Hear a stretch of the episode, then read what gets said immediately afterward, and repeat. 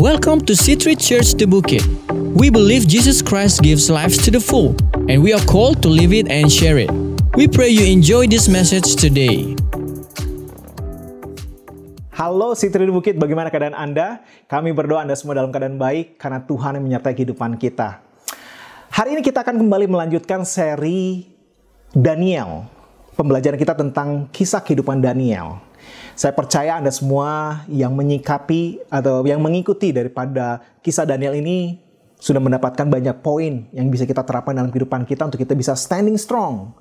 Di mana untuk kita bisa kuat teguh di dalam iman kepada Allah. Salah satunya adalah ketika bagi Anda yang anak muda, kita dapat meneladani kehidupan Daniel yang tidak membiarkan emosi jiwanya meledak-ledak dan menguasainya. Namun menggunakan hikmat dan pimpinan Allah di dalam menyikapi setiap permasalahan yang kita hadapi. Bagi Anda, orang tua, kita tertantang untuk dapat mendidik anak-anak kita di dalam kebenaran Allah yang untuk bisa uh, mereka memilih keputusan yang benar, yang tepat sesuai dengan firman Allah, sekalipun tidak ada orang tua yang mengawasinya, sekalipun tidak ada orang tua yang mendampinginya. Karena keberhasilan orang tua adalah ketika anak-anak kita bertemu dewasa di dalam hikmat dan iman kepada Allah dan melakukan perbuatan terpuji yang membawa harum nama keluarga. Baik, hari ini kita akan belajar secret to standing strong, stand firm, berdiri dengan teguh. Sejarah mencatat bahwa Daniel sebagai orang Yahudi yang dibawa ke dalam pembuangan di Babel telah bekerja melayani setidaknya tiga raja besar pada waktu itu. Yaitu raja dari Babilonia yaitu Nebukadnezar dan kemudian digantikan oleh raja Belshazzar dan juga pada waktu itu di dalam Daniel 6 bahwa pemerintahan daripada Babilonia ditaklukkan oleh kerajaan Media Persia. Itu Raja Cyrus atau Raja Kores dari Persia. Dan pada waktu itu pemerintahan di Babilonia diduduki atau dikuasai oleh Raja Darius orang Media yang memerintah di Babilonia pada saat itu. Kita akan menggali lebih lanjut, kita akan mempelajari lebih dalam kisah Daniel yang sangat mempengaruhi dan mengubah sejarah bangsa Israel. Apa itu? Mari kita sama-sama telusuri di dalam Daniel pasal 6. Saya akan membacakan Daniel pasal 6 ayat 1 sampai 4. Darius orang Media menerima pemerintahan ketika ia berumur 62 tahun. Lalu berkenanlah Darius mengangkat 120 wakil-wakil raja atas kerajaannya. Mereka akan ditempatkan di seluruh kerajaan Membawahi mereka diangkat pula tiga pejabat tinggi. Dan Daniel adalah salah satu dari ketiga orang itu. Kepada mereka, para wakil-wakil raja itu harus memberikan pertanggung jawab supaya raja jangan dirugikan. Maka Daniel ini melebihi para pejabat tinggi dan para wakil raja itu. Karena ia mempunyai roh yang luar biasa dan raja bermaksud untuk menempatkannya atas seluruh kerajaannya. Pada pas pada ayat 1 sampai 4 kita bisa melihat bahwa Raja Darius tidak mau membuang waktu untuk mengatur ulang sistem politik Babel dan mendirikan pemerintahan yang baru yaitu pemerintahan Persia. Karena daerah kekuasaan Babilonia yang direbut oleh Raja Kores dari Persia sangat luas sekali. Dan Raja Darius, orang media, sangat cerdik secara administratif dan strategi. Maka dia membagi wilayah Babilonia ke dalam 120 provinsi. Dan ditunjuk 120 gubernur untuk bisa menduduki masing-masing provinsi. Ditempatkan di masing-masing provinsi tersebut. Dan untuk mengawasi dan memantau kinerja gubernur tersebut, maka Raja Darius mengangkat pejabat tinggi atau di dalam bahasa Inggris dikatakan administrators. Salah satunya adalah Daniel adalah, tang adalah tanggung jawab mereka yaitu pejabat tinggi untuk memastikan se uh, semua gubernur di dalam masing-masing provinsi untuk melaksanakan tugas mereka dengan efisien, dengan jujur, dan juga tidak merugikan atau melakukan pemborosan uh, bagi uh, kerajaan Persia. Pertanyaannya adalah, apa yang menjadi pertimbangan sehingga Daniel masuk ke dalam salah satu dari ketiga pejabat tinggi yang dipilih oleh Raja Darius? Betul, Raja uh, Daniel sudah memiliki reputasi yang baik di dalam uh, kerajaan Babilonia. Namun, dalam Daniel 6 ini, ternyata Daniel tidak lagi muda. Dia bukan usia muda.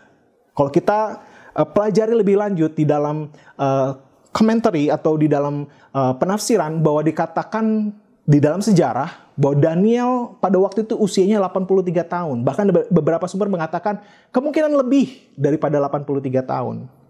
Jadi dengan kata lain, kata lain usia Daniel sudah merupakan usia pensiun pada umumnya kan.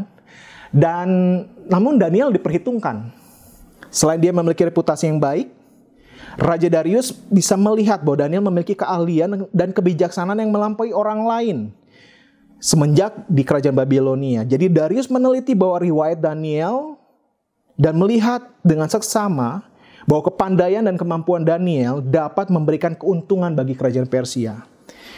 Dan dikatakan di dalam satu sumber bahwa Sekalipun Daniel berusia 83 tahun, namun Daniel memiliki kesehatan fisik, jasmani, mental dan rohani yang prima. Itulah yang menjadi kriteria kenapa Daniel tetap diperhitungkan dan masuk di dalam ketiga pejabat tinggi daripada kerajaan Persia. Luar biasa bukan? Dan dikatakan di ayat 4 bahwa Daniel mempunyai roh yang luar biasa. Di dalam versi bahasa Inggris dikatakan excellent spirit extraordinary spirit atau kita kenal uh, Daniel dengan istilah spirit of excellence. Sehingga raja bermaksud untuk menempatkannya atas seluruh kerajaannya. Nah, namun apa yang terjadi bahwa ternyata hikmat, kebijaksanaan, kepandaian dan keahlian Daniel yang dia terima dari Tuhan rupanya membuat iri rekan-rekan sejawatnya dan menimbulkan keinginan jahat untuk mencoba menyingkirkan Daniel, untuk mencoba menjatuhkan Daniel. Di ayat 5 dikatakan bahwa mereka mencari alasan, dakwaan terhadap Daniel. Namun mereka tidak menemukannya karena tidak ditemukan suatu kesalahan dalam kehidupan Daniel. Karena terbukti bahwa dia setia dan tidak lalai dan tidak ada kesalahan apa pun juga di dalam pekerjaan Daniel terhadap pemerintahan Persia. Namun mereka menemukan bahwa ada satu hal yang bisa dijadikan dakwaan yaitu perihal ibadahnya Daniel kepada Allah. Maka dikatakan di ayat 7, mereka bergegas-gegas para pejabat tinggi dan wakil raja itu untuk menghadap raja. Dan mereka merencanakan satu siasat busuk, satu siasat jahat yaitu mencoba membujuk raja untuk melakukan dekret, untuk mengeluarkan surat larangan. Dikatakan bahwa di ayat 8 semua pejabat tinggi, perhatian baik-baik, semua pejabat tinggi Dikatakan semua, semua pejabat tinggi kerajaan ini, semua penguasa, wakil raja, para menteri dan bupati telah mufakat. Semua telah mufakat. Untuk dikeluarkannya satu penetapan raja. Yaitu suatu larangan agar barang siapa yang dalam 30 hari menyampaikan permohonan kepada salah satu dewa atau manusia kecuali kepada tuanku ya raja, maka ia akan dilemparkan ke dalam gua singa. Jadi larangannya sederhana, bahwa dalam waktu 30 hari seluruh orang yang berada di bawah pemerintahan daripada Raja Persia, jangan ada yang menyampaikan permohonan kepada dewa lain atau kepada orang lain selain kepada Raja Darius. Dan apa yang akan terjadi jika mereka melanggar?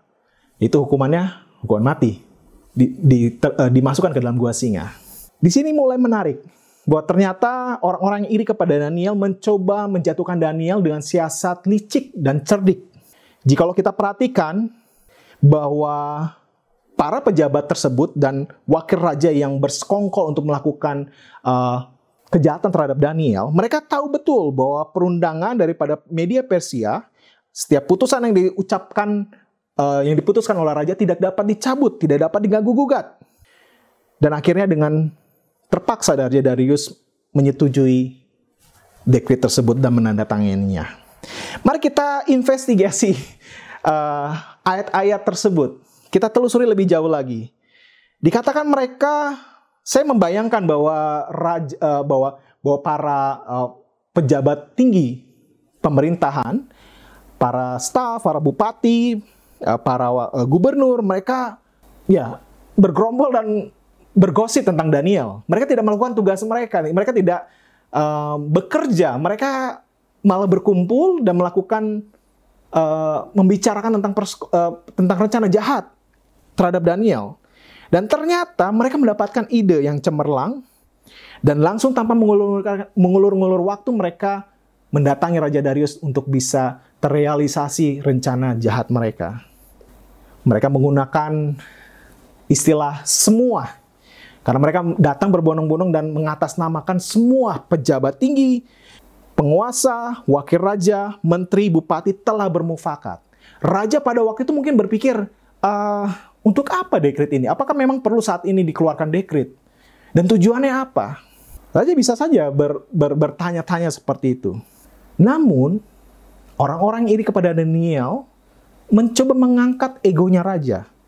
Mengangkat ego Raja Darius dengan memberikan sanjungan tinggi bahwa orang-orang dilarang menyampaikan permohonan kepada salah satu dewa atau orang apa pun, manusia apa pun, kecuali kepada raja. Seakan-akan raja diangkat posisinya lebih tinggi daripada para dewa. Dan itu membuat raja bangga. Itu membuat raja, wow, saya disanjung begitu tinggi. Dan akhirnya itu mulai meng mengaburkan uh, pemikiran jernih daripada raja tersebut. Dan toh, raja mungkin berpikir jangka waktunya tidak lama, hanya 30 hari. Dan dikatakan semua pejabat tinggi, penguasa, menteri, bupati, bermufakat. Jadi tidak ada yang tidak setuju, semuanya setuju. Berarti semuanya setuju untuk melaksanakan dekrit uh, raja tersebut. Sehingga akhirnya tanpa berpikir lebih jauh, raja menan menandatangani dan dekrit tersebut berlaku. Nah, ada hal yang menarik di sini dikatakan bahwa apa respon Daniel setelah dikeluarkan dekrit raja tersebut dikatakan di ayat 11. Demi didengar Daniel bahwa surat perintah itu telah dibuat, pergilah ia ke rumahnya. Dalam kamar atasnya ada tingkap-tingkap yang terbuka ke arah Yerusalem. Tiga kali sehari ia berlutut, berdoa serta memuji Allahnya, seperti yang biasa dilakukannya. Daniel ketika uh, mengetahui tentang dekrit tersebut, dia pulang ke rumahnya. Ini menarik, pergilah ia ke rumahnya. Dia nggak keluyuran, dia nggak pergi uh, mencari informasi lebih lanjut atau mencoba uh, berargumen tentang dekret tersebut. Tidak, dia pergi ke rumahnya dan melakukan ibadah yang rutin dia lakukan. Berlutut, berdoa, serta memuji Allahnya selama tiga kali sehari. Kenapa Daniel sepertinya tidak ambil pusing dengan upaya jahat dari orang-orang iri kepadanya? Dan Daniel pasti tahu bahwa dekret yang sudah diputuskan oleh raja dalam perundangan media Persia itu tidak dapat diubah dan tidak dapat dicabut kembali. Ada hal yang menarik yang saya soroti di sini adalah pergi ke rumahnya. Dia tidak pergi ke mana-mana. Dia tidak pergi ke tempat temannya untuk melakukan perlawanan, pemberontakan, melampiaskan amarah dan kekesalannya. Tidak. Dia pergi ke rumahnya dan dia datang sama Tuhan, berlutut, berdoa, dan memuji Allah. Dia tahu bahwa kondisi itu tidak dapat dilawan dengan kekuatan manusia. Dia tetap percaya bahwa Allah sanggup menyelamatkannya dia. Walaupun dia harus melewati masa di mana itu sangat mempertaruhkan nyawanya dia, tapi dia tidak takut. Dia percaya bahwa Allahnya sanggup menyelamatkannya. Apa yang membuat Daniel bisa mempercayai seperti itu? Karena saya yakin dan percaya bahwa Daniel masih teringat dengan apa yang terjadi ketika mereka masih muda terhadap ketiga teman Daniel yang harus menghadapi perapian api sebagai konsekuensi mereka tidak mau menyembah patung buatan daripada patung emas buatan daripada Raja Nebukadnezar. Mereka menolak untuk menyembah dan resikonya mereka dimasukkan ke dalam perapian yang menyala-nyala, bahkan dikatakan tujuh kali lebih panas. Namun mereka selamat. Daniel ingat peristiwa itu dan jikalau uh, Tuhan tetap setia ketika mereka masih muda, iman yang sama yang Daniel miliki untuk tetap setia kepada Allah, Daniel tetap miliki iman tersebut bahkan ketika usianya sudah lanjut.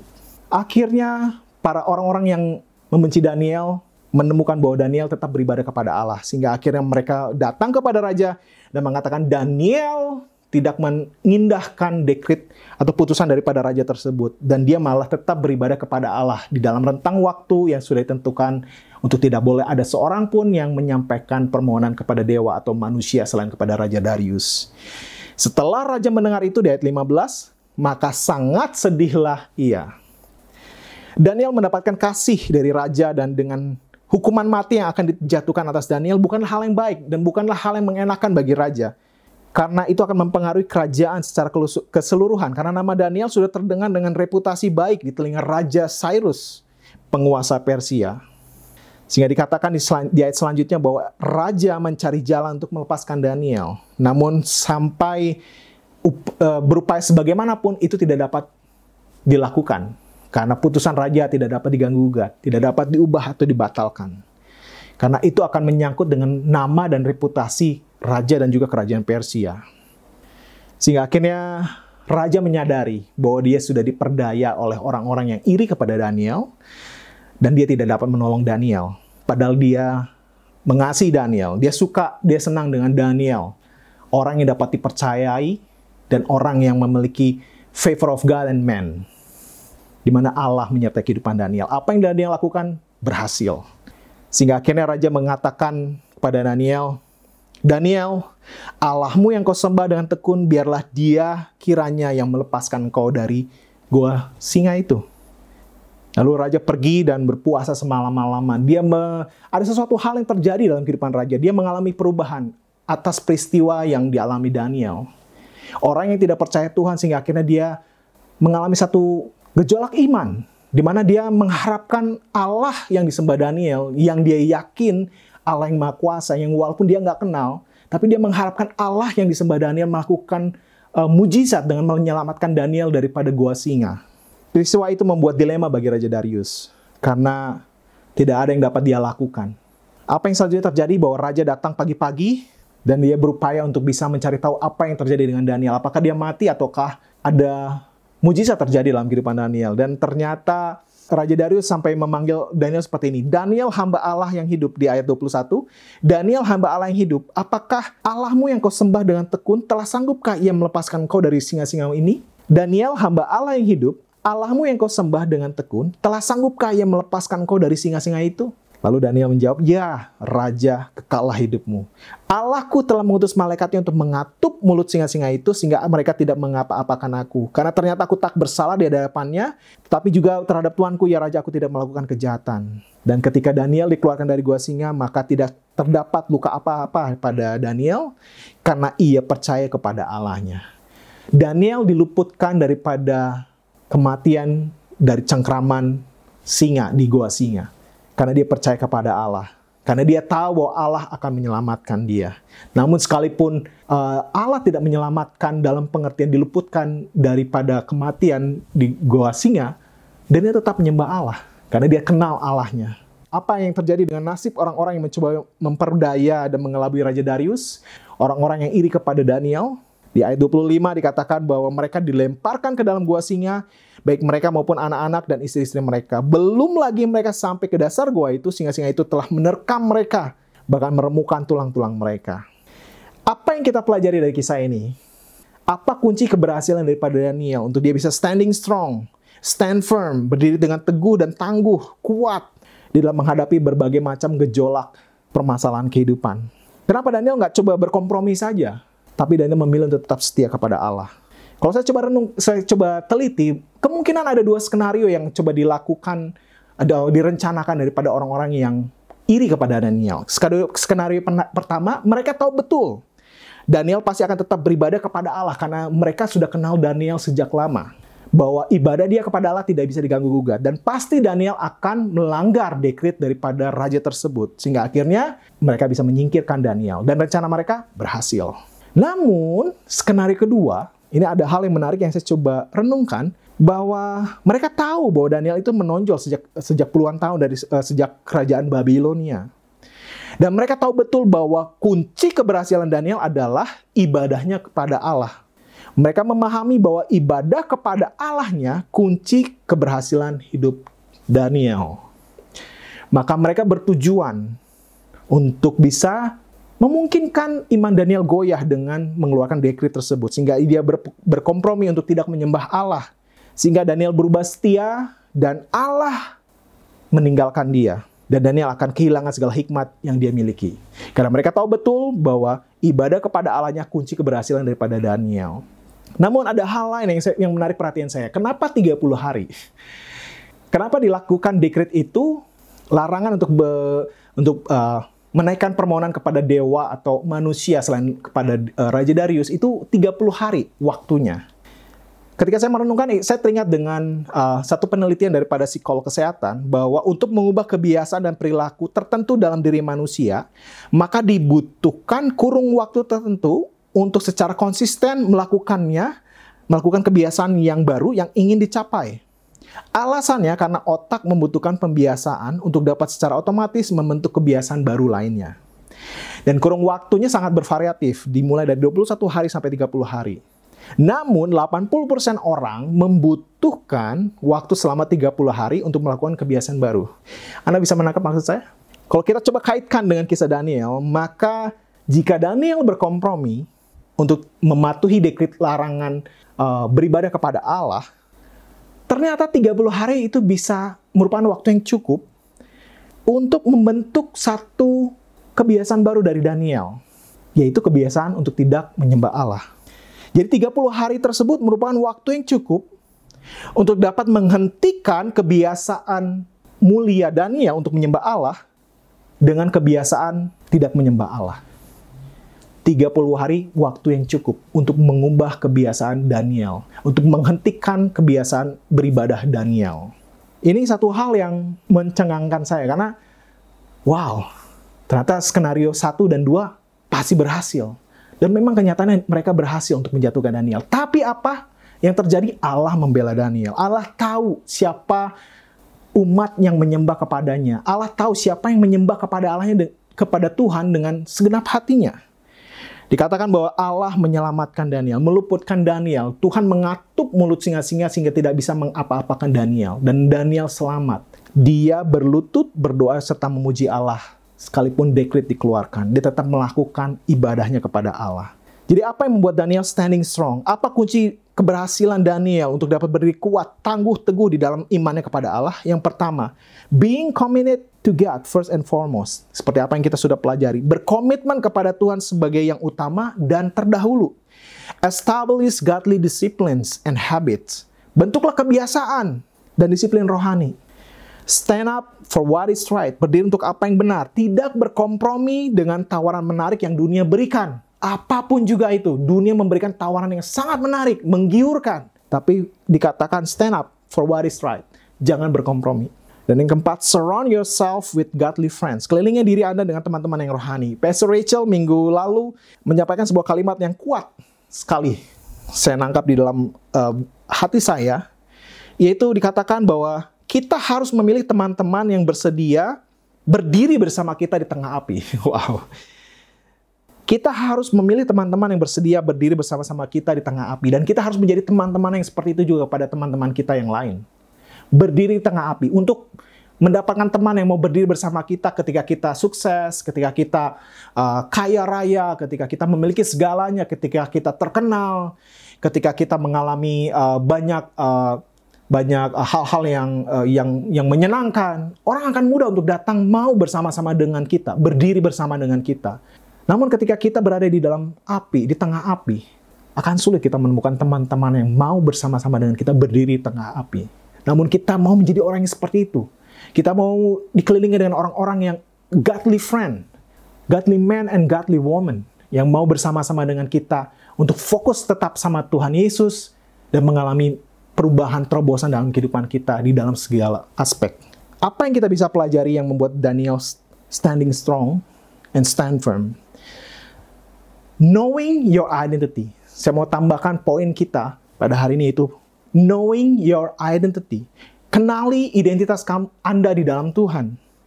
Apa yang coba dilakukan orang-orang iri kepada Daniel, dia mereka mencoba menggugat identitas Daniel untuk menggugat identitas Daniel bahwa dia identitas Daniel adalah seorang penyembah Allah. Itu tidak bisa diganggu gugat. Namun mereka mencoba menggugat dan melakukan dekrit, larangan yang berupaya untuk bisa membuat Daniel terjerat dan sehingga akhirnya terjebak dan jatuh. Namun Daniel tahu identitasnya di dalam Tuhan. Dia tidak mau membiarkan identitasnya tergoyahkan. Dia tidak mau identitasnya tergugat. Apa yang iblis coba lakukan adalah mencoba menggugat identitas dan mengaburkan panggilan Tuhan dalam kehidupan kita. Dikatakan di Yohanes 10 ayat 10 bahwa iblis seperti pencuri yang datang hanya untuk mencuri, membunuh, dan membinasakan. Iblis mencoba mencuri gambaran Allah dalam diri kita. Mencoba menggugat identitas kita sehingga kita kehilangan arah. Kita lupa siapa kita dalam pandangan Allah. Kita jadi lupa apa yang firman Tuhan katakan tentang kita. Kita menjadi kehilangan kekuatan untuk dapat berdiri. Hilang arah, bisa terombang ambing dengan berbagai macam hal karena kita tidak stand firm, tidak knowing our identity di dalam Tuhan. Banyak contoh di dalam Alkitab di mana iblis menyerang identitas dari tokoh-tokoh di dalam Alkitab. Bahkan Yesus pun iblis coba menggugat identitasnya. Dikatakan di Matius 4 bahwa jika engkau anak Allah, perhatikan baik-baik. Jika engkau anak Allah, perintahkanlah supaya batu-batu itu menjadi roti. Hello, come on. Yesus anak Allah. Untuk me mengubah batu menjadi roti sangat mudah. Namun iblis coba gugat. Dengan harapan Yesus goyah. Jika engkau anak Allah, perintahkanlah supaya batu-batu itu menjadi roti. Kemudian selanjutnya dikatakan Iblis menggugat identitas Yesus dengan mengatakan, jika engkau anak Allah, jatuhkanlah dirimu ke bawah. Pada waktu itu posisi Yesus di atas uh, puncak bait Allah. Jatuhkan dirimu ke bawah. Iblis menggugat identitas Yesus sebagai anak Allah untuk melakukan apa? Bunuh diri. Namun Yesus mengatakan dengan membalas dengan kebenaran firman Tuhan. Bahwa jangan mencobai Tuhan Allahmu. Kemudian di selanjutnya dikatakan bahwa semua itu kerajaan dunia beserta kemegahannya akan kuberikan kepadamu jika engkau sujud menyembah aku, yaitu iblis. Bisa Anda bayangkan bahwa iblis, iblis mencoba menggugat Yesus, juru selamat dunia, untuk goyah, untuk sujud menyembah kepada iblis. Untuk menggugat identitasnya sebagai anak Allah. Sebagai Allah itu sendiri yang datang ke dunia untuk menyelamatkan manusia dari hukuman maut. Bagaimana dengan kita? Apakah kita menyadari dan bahwa kita, atau mengalami bahwa identitas kita sering kali digugat di dalam berbagai macam hal permasalahan kehidupan, saya mau ajak kita bangkit. Saya mau ajak kita untuk boleh kembali teguh, firm, strong, stand up dengan apa yang benar. Knowing your identity. Identitas kita adalah apa yang Allah katakan melalui firman-Nya di dalam Alkitab tentang siapa kita. Bukan apa yang dunia diktekan atas hidup kita. Dunia mendiktekan, mendiktekan banyak hal tentang kesuksesan, tentang kepopuleran, dan lain sebagainya. Namun identitas kita adalah apa yang Allah katakan melalui firman-Nya di dalam Alkitab tentang siapa kita. Identitas kita adalah kita yang percaya kepada Yesus dimeteraikan dengan roh kudus yang dijanjikannya itu. Kita adalah miliknya Allah dan menerima keselamatan dan janji berkat Allah. Itu identitas kita. Identitas kita adalah tubuh kita ini adalah bait Allah. Di mana Allah tinggal di dalam kita. Dan di mana ada roh Allah, di situ ada kemerdekaan. Dan roh Allah yang di dalam kita lebih besar dari segala roh yang ada di dalam dunia ini. Identitas kita adalah bahwa kita anak-anak Allah yang karena iman di dalam Yesus Kristus. Sehingga kita mempunyai hidup dan mempunyainya dalam segala kelimpahan. Identitas kita adalah sekalipun kita mengalami penderitaan, namun kasih karunia Allah cukup bagi kita. Dan ketika kita lemah, justru dalam kelemahan kita itulah kuasa Allah dinyatakan sempurna. Identitas kita adalah janganlah takut, janganlah khawatir, janganlah bimbang. Sebab Allah menyertai kita. Allah memegang kita dengan tangan kanannya yang membawa kemenangan. Itu identitas kita. Identitas kita adalah bahwa Allah menyembuhkan rasa sakit kita yang diakibatkan patah hati, kecewa, broken heart, dan Allah membalut luka-luka kita, itu identitas kita. Identitas kita adalah bahwa kita berharga, mulia, dan dikasih oleh Allah. Identitas kita adalah kita sanggup menanggung segala hal, segala rupa keadaan dan permasalahan, karena Yesus Kristus memberikan kekuatan kepada kita. Identitas kita adalah kita menerima pertolongan dari Tuhan tepat pada waktunya. Pertolongan kita ialah dari Tuhan menjadikan langit dan bumi yang mampu menolong kita dalam keadaan kesesakan. Identitas kita adalah kesembuhan adalah milik kita. Karena dia adalah Allah penyembuh.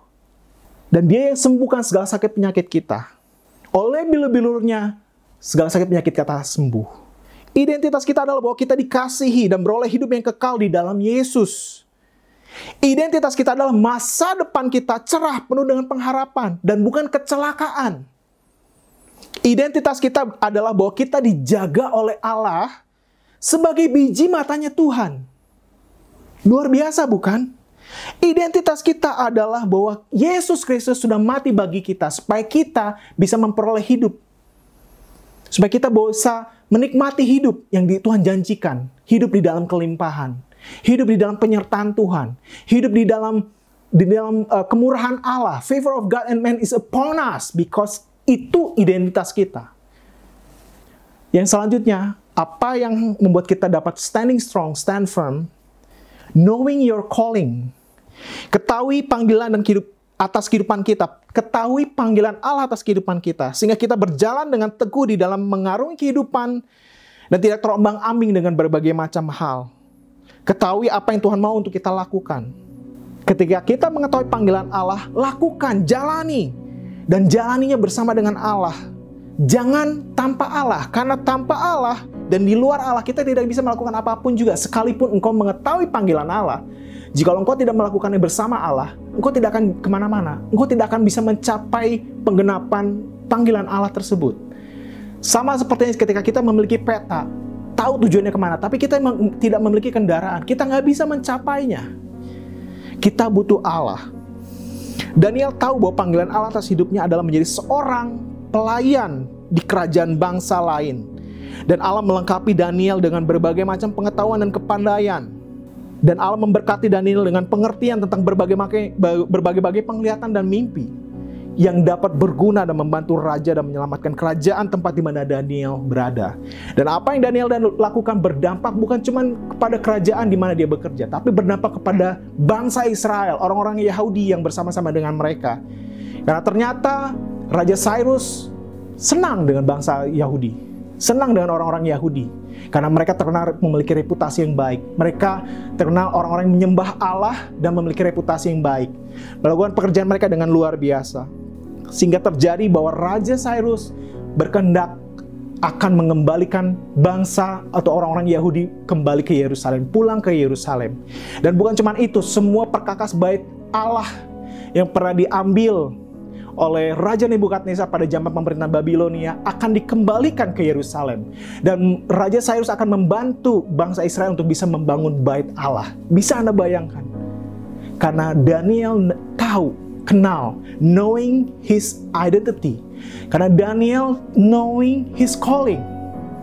Dia mengetahui identitasnya di dalam Tuhan. Dia mengetahui panggilannya di dalam Tuhan. Sehingga itu yang membuat dia tetap standing strong and stand firm di pasal 20 di ayat 26 sampai 29 dikatakan bahwa akhirnya raja membuat putusan untuk bisa mengangkat derajat raja, kewibawaan raja dan juga untuk bisa mengangkat orang yang dikasih raja.